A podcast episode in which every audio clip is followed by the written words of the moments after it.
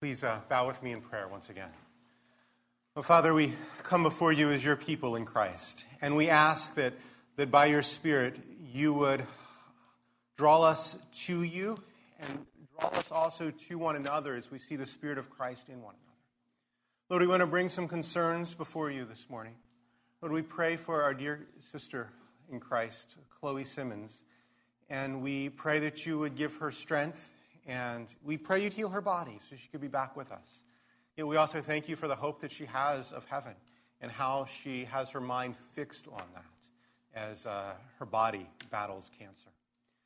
Lord, we pray for her family, that you would give them strength and give them encouragement uh, in the gospel, that they might know more of you through this, that they would come close to you through this, and that they would give you glory and praise for how you have been with them through a hard time. Lord, we think of many of our members who are walking through great difficulties as well. Father, encourage them. Give them comfort by your Spirit. We pray that your church family would be around them to, to lift them up and to encourage them. And Lord, help us do that wisely because we know that we can say many stupid things and that we can be more harmful than helpful if, if we're not giving spiritual answers according to your word. So, Lord, give us wisdom.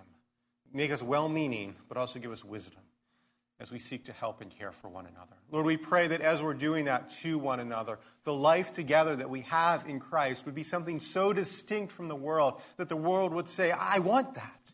They would see a difference uh, in the church as the church is under the authority of Christ. Lord, make us be your church under the authority of Christ. Lord, we also thank you that we're not the only church that believes your gospel and is preaching your gospel even this morning. We thank you for Solid Rock Church uh, in College Park, for pastors John and Kurt who are there. Lord, we pray that you would bless them, bless their evangelism effort to draw people to faith through their gospel proclamation, and they would grow strong and healthy and bring much honor and glory to you. Lord, as we turn our attention to your word, to a book that uh, is very interesting, can be very troubling, and yet is, we know, ultimately all about Christ, give us wisdom for that. Help us to understand the difficult things, help us to un- see Christ here Help us to be convicted and encouraged. Cause us to love you. Give us ears that are attentive, eyes that see things in your word. Help us to have to listen to this spiritually that we may uh, bring, and, and you would bring to mind areas of our lives that need to change and grow through this. And Lord, we pray also that you would use your word to call people who don't know you to you. Lord, convict people of unbelief, of sin, draw them to you. We pray. In Christ's name.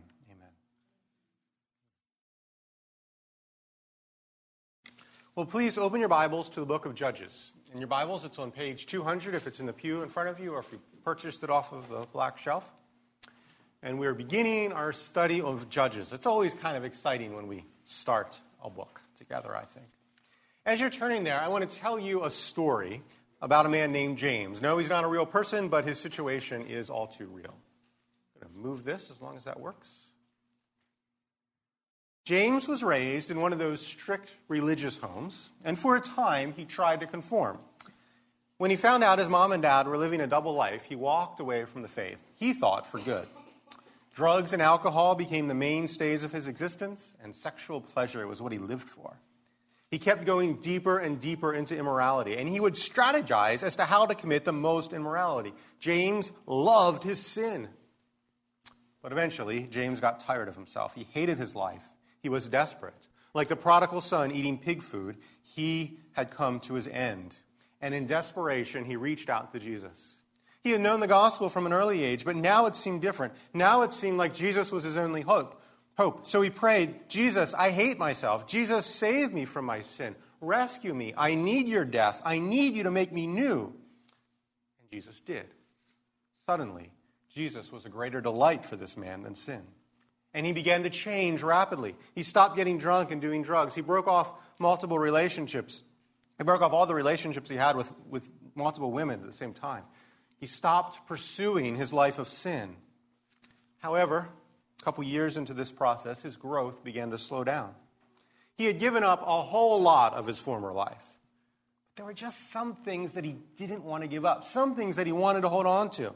He put away the sexual relationships he had with multiple women, but he didn't want to let go of the fantasies he had about them. He wanted that to stay in his mind, that he could, you know, conjure up a rain, for a rainy day, just in case he wanted a little bit of escape. He got rid of all his hardcore pornography, but he watched movies that would press the line of what was acceptable. And when he saw something that reminded him of his former life, he didn't hate it, but he had a growing love for it. And it didn't bother him. Now, don't get James wrong. No part of him wanted to go back to his former life. He really loved Jesus. He loved the church community. He loved the fact that his mind wasn't filled with trash, that he could have real relationships with people. Without the work of the Spirit, he could never imagine how he could have gotten there. But he also liked his sin, and he didn't want to give that up completely. He wanted Jesus and his old life, a little bit of his old life, as long as he thought he could manage it well. He wanted to be able to choose Jesus most of the time, but he wanted enough of his old life around that he could keep his options opened. And hmm, friends, I, I wonder if there's any part of James's story there that you could identify with. Do you sincerely want Jesus and want to worship him and want to be part of the Christian community, but then also want the right to check out of life when it gets overwhelming? You want the right to be judgmental. Do you want to be able to do things and think things that you know, if everybody else knew, would be utterly shameful? But you don't want to let go of that? Now, perhaps there are sins that you don't hate, but actually go to for comfort, and you nourish them, and you cherish them, and you, you feed them in your mind. Not to the point where they get too big, you kind of keep them under control. Perhaps before you were a Christian, you were driven by pride, and pride marked everything you did, and it was obvious to everybody, and it was, it was unhelpful, it was bad. Now you've given that up, but not completely. You still want to hold on to that pride a little bit, and you can manage it so it doesn't really get out of control. And that's not the main thing people say, see, but yet you still nourish and you nurse a wound, and you still boast to yourself of how well you did. Or another situation. When I was a missionary in Central Asia, I remember being perplexed often by people because, on the one hand, they had given up so much to follow Jesus. They, they gave up their relationship with their parents, with their families, with their job. They risked their lives. And then they would hold on to what struck me as the silliest of sins. Seriously?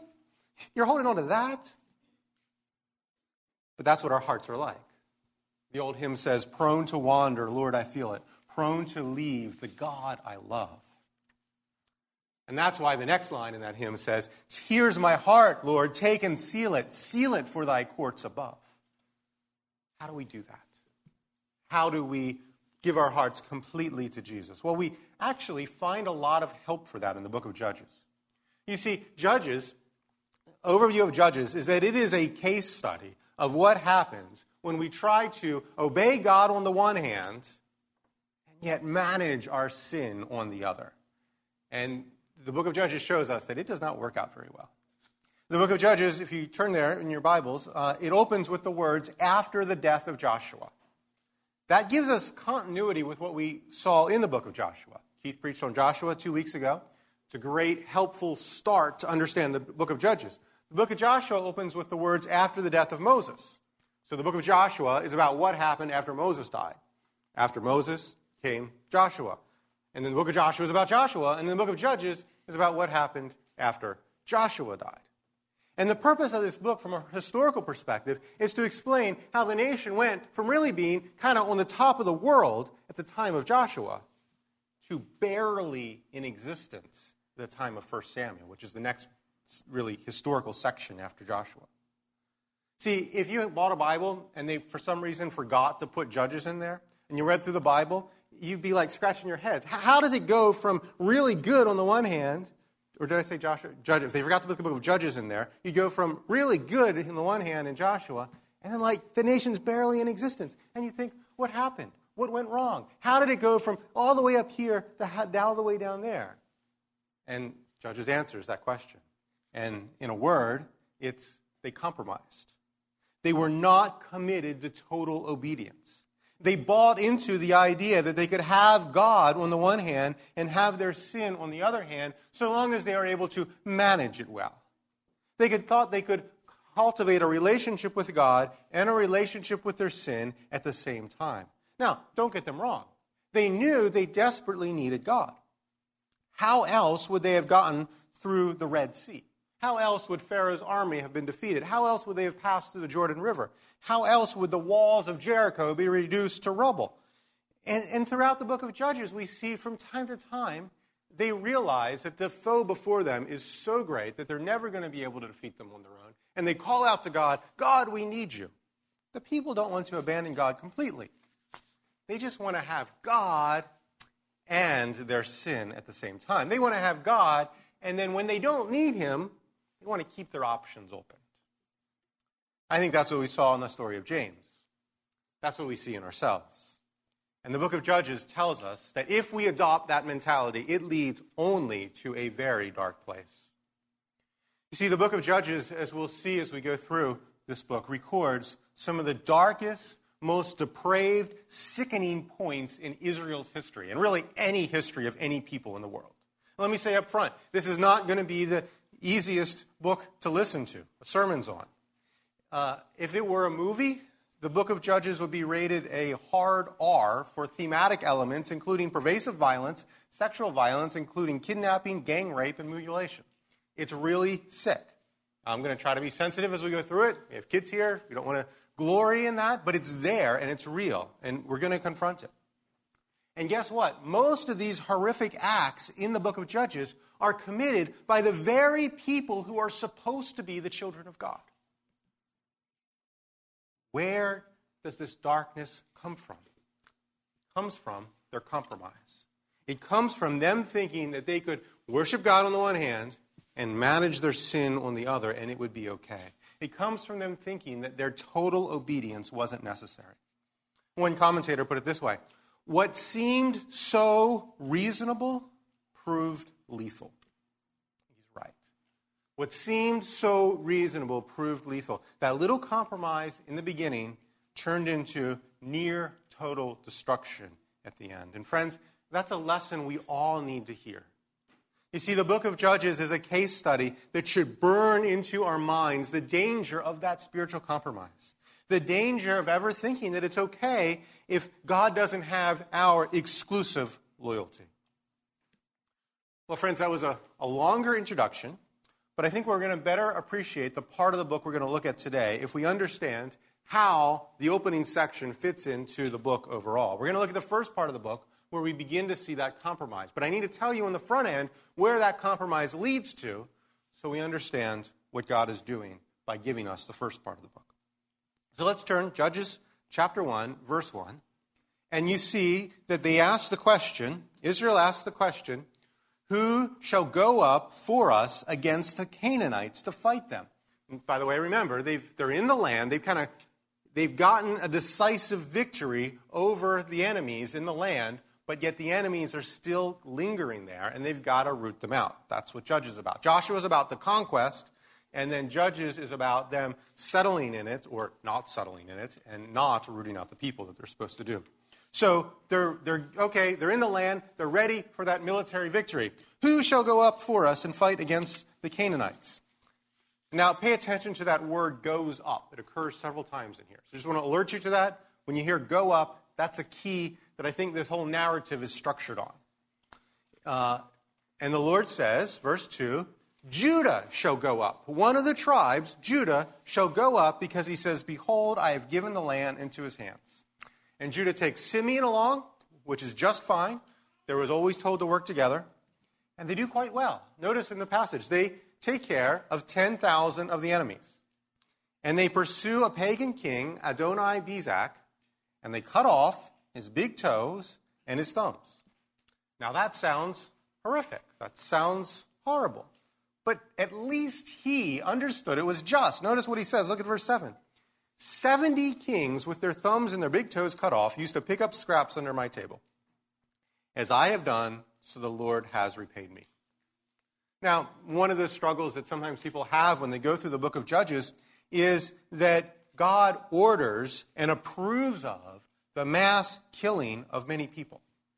And we can think to ourselves, and admittedly, that is a hard thing to wrestle with, and we'll wrestle with that as we go through it. But some people ask the question how can God approve of the killing of so many innocent people? But whoever said anything about them being innocent? This guy is not innocent. This guy is a ruthless pagan dictator. He's, he's an idolater. He's robbing God of his glory by not worshiping God. And he at least realizes that he's getting what he deserves. You see, God wants to drive the people out of the land uh, for two reasons. One is because it's time for their judgment. God has allowed them to go in their paganism and in their idolatry only for so long, and He's saying, now is the time to be judged.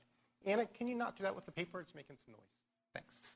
Um, it's, it, it's time for them to be judged by God. So God is using his people as an instrument of his righteous judgment to judge the people in the land. That's one reason why God needs to, wants them to root them out. The other reason is that God wants there to be space for his people to worship him alone. And if there's all the, the pagan idolaters in the land worshiping all these other gods, well, that's going to be a temptation, a snare for the people.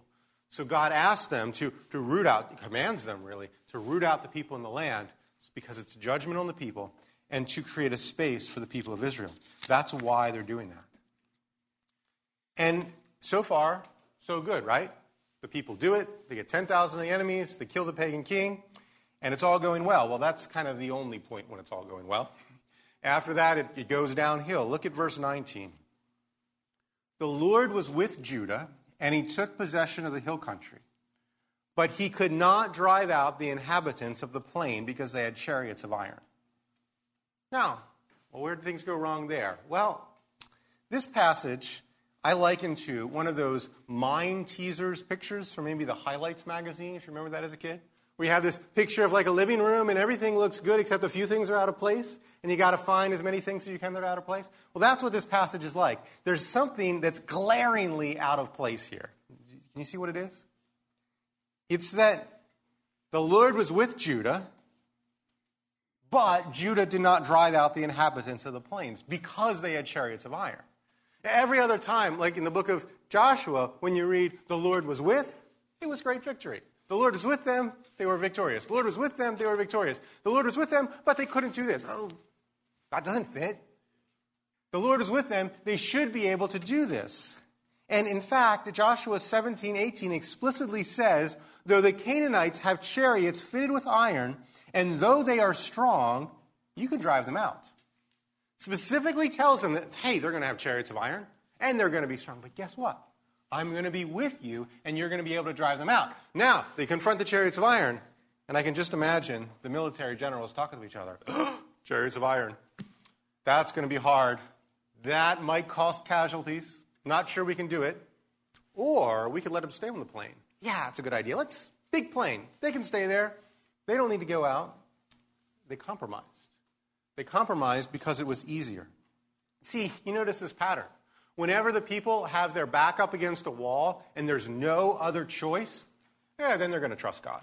Then they're going to obey Him. And they're at the Red Sea. They can't go anywhere else. What else are they going to do?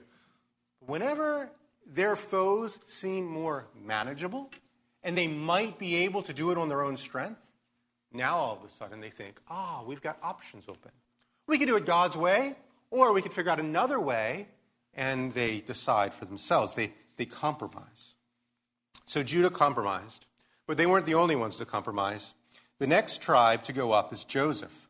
Verse 22. The house of Joseph also went up against Bethel and the Lord was with them.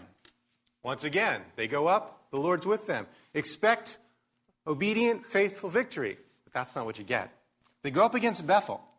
Bethel is a place already claimed for God. Abraham worshiped there twice. Jacob received the vision of the angels ascending and descending the ladder at Bethel. Clearly, this is a strategic place to recapture for their, their worship. This is a place that God met with the people before.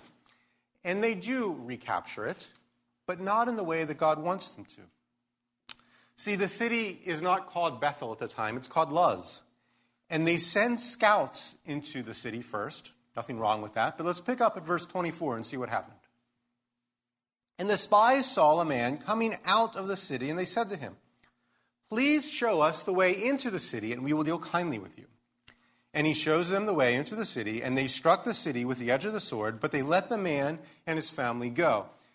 Now, pay attention to this part. This is like the key climax of this short narrative. And the man went to the land of the Hittites and built a city and called its name Luz, and it is there to this day. So, what happened? They were able to retake the city of Bethel. But really, the city of Luz just moved down the road. They didn't do it in God's plan of actually taking care of the city, obliterating the city. This conquest involved compromise. Now, you might be thinking, wait a minute, that sounds really familiar to what happened in Joshua with Rahab. The spies went into the land of Jericho and they found Rahab and they spared her. Only it's not like that at all. Let me read you the account of Rahab. And when I read it to you, see if there's a word that occurs all the time in Rahab that you didn't read at all in the account of Luz. This is what happens with Rahab. Rahab says, I know that the Lord has given you the land, and that the fear of you has fallen upon us, and that all the inhabitants of the land melt away before you. For we have heard how the Lord dried up the waters of the Red Sea before you, and when you came out of Egypt, and what you did to the king, two kings of the Ammonites who were beyond the Jordan, to Sihon and Og, whom you devoted to destruction. And as soon as we heard it, our hearts melted, and there was no spirit left in any man because of you. For the Lord your God is the God of heaven above and earth beneath. What word did you hear over and over again there? The Lord. Yeah. It's on the lips of Rahab. She's, she, they're not compromising, they're evangelizing, and she's a believer in the Lord. So it's, it's right to spare her. She's going to worship Yahweh, the one true God. But what word didn't you hear in the account of Joseph going into Bethel? The Lord. That was missing, conspicuously absent. Nobody was talking about the Lord. They were just thinking of the military advantage. And this is particularly bad in the light of the fact that the Lord was with them. Verse 22 The house of Joseph went up against Bethel, and the Lord was with them. So their armies moving up, the Lord is there, but he's the one person that nobody's thinking of. Think about how, how foolish is that? This is the Lord who smote the Egyptians. This is the Lord who, who gave them the greatest victories. And he's there, and they're doing a military campaign, but they don't consult him. They don't think about him. They don't obey him. But if we know our hearts, this shouldn't surprise us. When we take the church that is spiritual and turn it into a business, forgetting the promise, Lo, I am with you, we do the same thing. When we have God's promise of, going, of Him going with us, that we can go into our world, into our workplace and share the gospel, into our families and try to disciple and evangelize, into the world with the power of God. And He says, There, I'm with you, but yet we don't, and we back down and we compromise. And we look at life as if the here and now is all there is. We do the same thing because the Lord has promised to be with us. And He is here with us, and yet how often do we not remember that? We look at spiritual challenges in our lives and we don't believe God could ever lead us into victory, so we compromise. Instead of trying to kill our sin, we manage it. And then the rest of the book, see, we're having a spiral downhill here. Judah wasn't great. Joseph gets worse, and the rest of the chapter is even worse. Let me just read you a few highlights. Verse 27 Manasseh did not drive out the inhabitants of Beth Shean and its villages.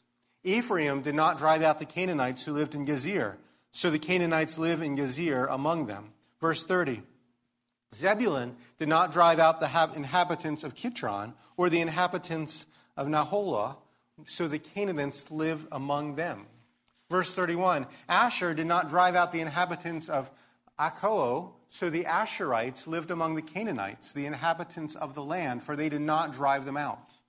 See what it's repeated over and over again? They didn't drive them out, so the people lived there. Now you have to understand, at one level, them just them not driving them out just made military sense. See, they go into this land, and some people in the land are stronger. They had chariots of iron. Other people were much weaker. And it doesn't make military sense. Isaac can advise me otherwise here. I'm not going to be the expert on military tactics. See somebody else. But anyway, it doesn't make sense to, to go up against an enemy that's so much bigger than you and risk so many casualties. Nor does it make sense to devote all your time to defeating these other people who are weaker than you and really not posing much of a challenge, especially in light of the fact that the land they have is huge and there's more than enough room for all of them to be there at the same time. But that's not how God sees it. God sees it decidedly differently. Look at chapter 2, verses 1 to 5. Let me read that to you. Now the angel of the Lord went up. See, that went up is important the angel of the Lord went up from Gilgal to Bochim, and he said, I brought you from the land of Egypt and brought you into the land that I swore to give your fathers. And I said, I will never break my covenant with you, and you shall make no covenant with the inhabitants of the land. You shall break down their altars. But you have not obeyed my voice. What is this that you have done? So now I say, I will not drive them out before you, but they shall become thorns in your side, and their God shall be a snare to you. As soon as the angel of the Lord spoke these words to all the people of Israel, the people lifted their voice and wept, and they called the name of the Lord Bochim, and they sacrificed to the Lord there. Now, what does God think of their strategic military alliance, their, their compromise? He doesn't think of it as militarily advantageous, he thinks of it as a spiritual failure. You see, through worldly eyes, what they did may have made sense, where all that really mattered was the outcome of the battle. But see, through spiritual eyes, it did not make sense. And yeah, a NATO general might have looked at what they did and said, Good, cautious, safe plan. That makes sense, guys. But God's not looking at it as a NATO general. He's looking at it as the one who is all powerful and who has promised to help them and who is in a covenantal relationship with them. And God sees their refusal to fully drive out the people of the land not as good military sense, but because of the special relationship that God has with them. And because they cannot they must drive out the people of the land, God sees this as compromise. Instead of driving the people out of the land, they've entered into a relationship with the people. And that means they've broken their relationship with God. It's sort of like marriage. When people get married, what happens? They make a covenant relationship to one another that essentially says, because of their relationship to each other, they will not have the same kind of relationship with anybody else on the face of the earth. God has entered into a kind of marriage with his people. Because of his covenant with them, they are not to have a covenant with anybody else on the face of the earth. Therefore, the compromise with other people is spiritual adultery. And Judges uses geography to point this out. Did you notice where the angel of the Lord went up from? The angel of the Lord went up from Gilgal. Now, in the book of Joshua, Gilgal is really important. Right after God stops the Jordan River and the people cross through in dry, dry land, they settle in Gilgal. And there they set up 12 stones as a reminder of God's faithfulness to them. God says, I will be your God, and you will be my people, and I will drive out the people from the land. Only you must obey me. And then, just outside the city of Gilgal, the angel of the Lord meets with Joshua, and Joshua says, Are you for us or are you for our enemy? And the angel says, Neither. I am the captain of the Lord of hosts. And then the angel gives Joshua the instructions, and Joshua carries those instructions out, and they do it and they obey. Gilgal is the place that symbolizes God's covenant with his people. And it's the place where the people see God's faithfulness. Also, it's, it's helpful to realize that commentators who've studied this much more than I have say that if you pay attention to the geographical clues in this book, it would be obvious that not only did the angel of the Lord go up from Gilgal, but so did uh, Judah and Joseph. Everybody went up from Gilgal kind of symbolic of the fact that everybody is proceeding forth on the basis of the covenant. They're going forth based on God's promises because He has a covenantal relationship with them. And yet, they fail to trust God. They break the covenant. And therefore, God goes up from the basis of the covenant and He says to them, What is this that you've done? Or another way to say that might be, Do you see what kind of difficult position you've put me in? You see that? That that this passage sets up a tension. Because God says, on the one hand, I have sworn I will never break my covenant with you. But God also says, I have sworn never to bless a disobedient people. So God, so now the very people who God has sworn to unconditionally bless are the very people who've been horribly disobedient. And what is God going to do? How is God going to fill his covenant to disobedient people? Or, or to put it in theological terms, how is God going to be both faithful and holy at the same time? See, our God is a God who makes promises, and those promises are real. When God says, I will do something, you can go to the bank on it. You can bet your life on it. Because God is faithful, and He will do whatever He says. That's part of His nature, that's part of His character. It can't change. But God is also holy, and He is pure, and He is righteous, and there's no sin in Him at all. His eyes are too pure to look on evil. We heard last week from Jonathan Lehman a great sermon in which he talked about how the seraphim, or the fiery ones, cover their faces before God because they can't look into His pristine holiness. But God has put, I mean, the people have put God in a situation where it appears as if he might have to compromise either his faithfulness or his holiness. How is God going to be both faithful to his covenant people and be holy at the same time? It looks like, I don't know how he's going to do it, from the book of Judges' perspective at least. And you realize if God compromises his holiness or his faithfulness, he's not God. God it's, it's God's holiness that is the moral center of all that exists. And you take away God's holiness, God turns into a horrible monster that we would rather not exist and that we must fight. Because if God's not holy and he's as powerful as he is, that's really dangerous. Or if God's not faithful, well, then actually, by implication, he's not holy, and we have no guarantee to believe anything that he says about what he's going to do.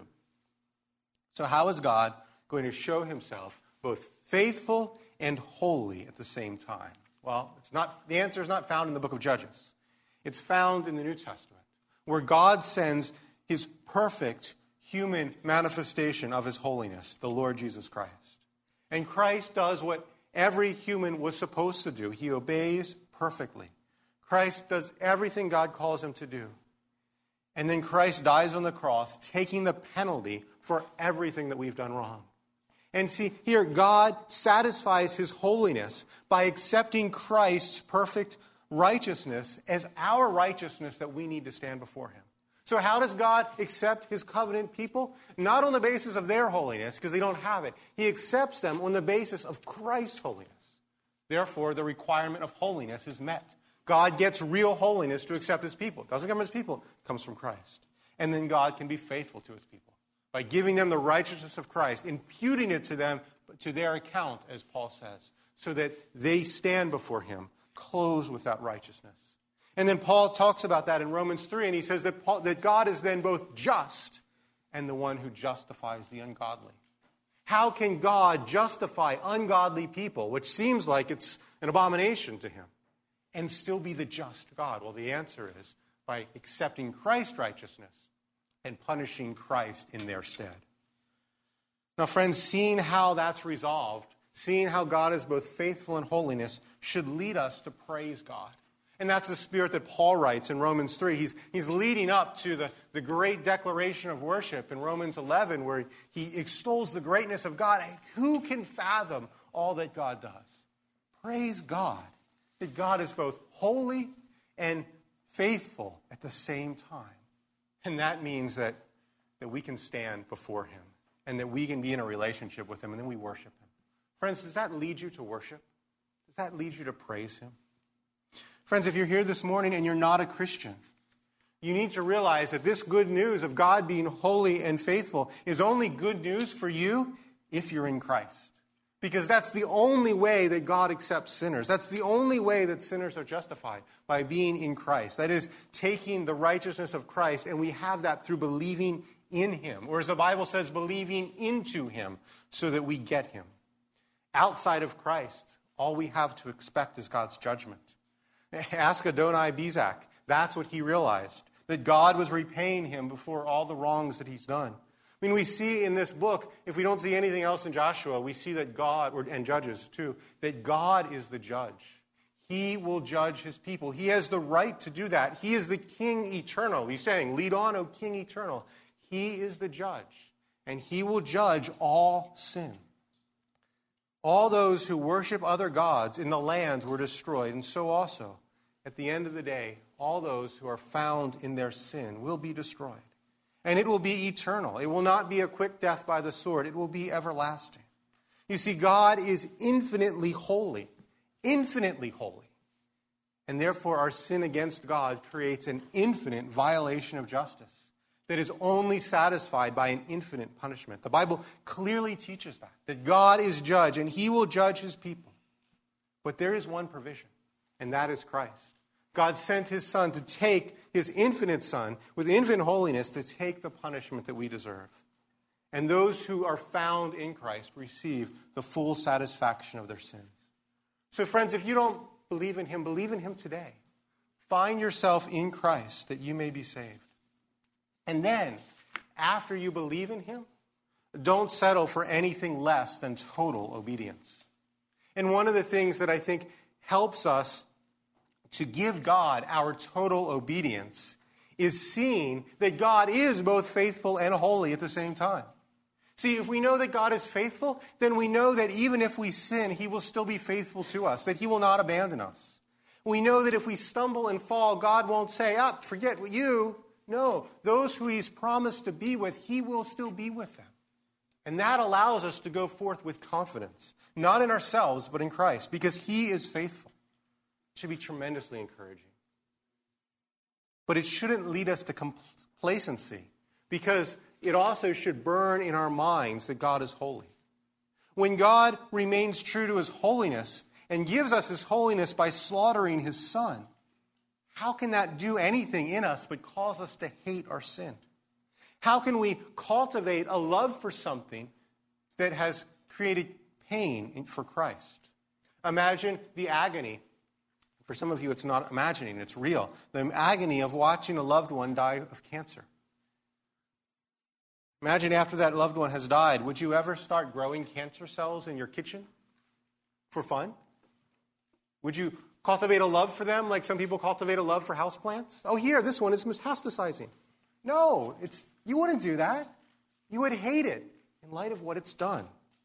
I'm, I'm going on a bike ride in a couple weeks with some of our neighbors who are who are doing the bike ride to raise money for cancer research because they lost a dear friend to cancer. And therefore, they hate cancer. And they want to not rest until it's totally destroyed. They don't just want to see it contained or managed, they want to see it eradicated. And friends, that's the same attitude we should have to our sin. We should want it eradicated, we should hate it. We should see how sin brought about the death of Christ. We should see how sin robs God of his glory. We should, should see how sin is utter destruction of all that is good, and we should hate it with a perfect hatred. We should make no compromises with it. We should not try to manage it. We should seek to kill it. One pastor put it this way Yes, I sin, but let this be said in my defense I hate it. Friends, can you say that? Let's pray. Well, Father, we come to you and we ask that you would create in us a hatred for our sin in light of a love for your holiness. Thank you that you are both holy and faithful at the same time. And thank you that means that that, that means we have resources in you that we can walk in holiness. Give us confidence that that one who comes to you will not be cast out, but you will accept all who come in the name of Christ. And then give us power and motivation and desire to fight sin, to fight that enemy which you have already destroyed. Help us to do that, we pray. In Christ's name.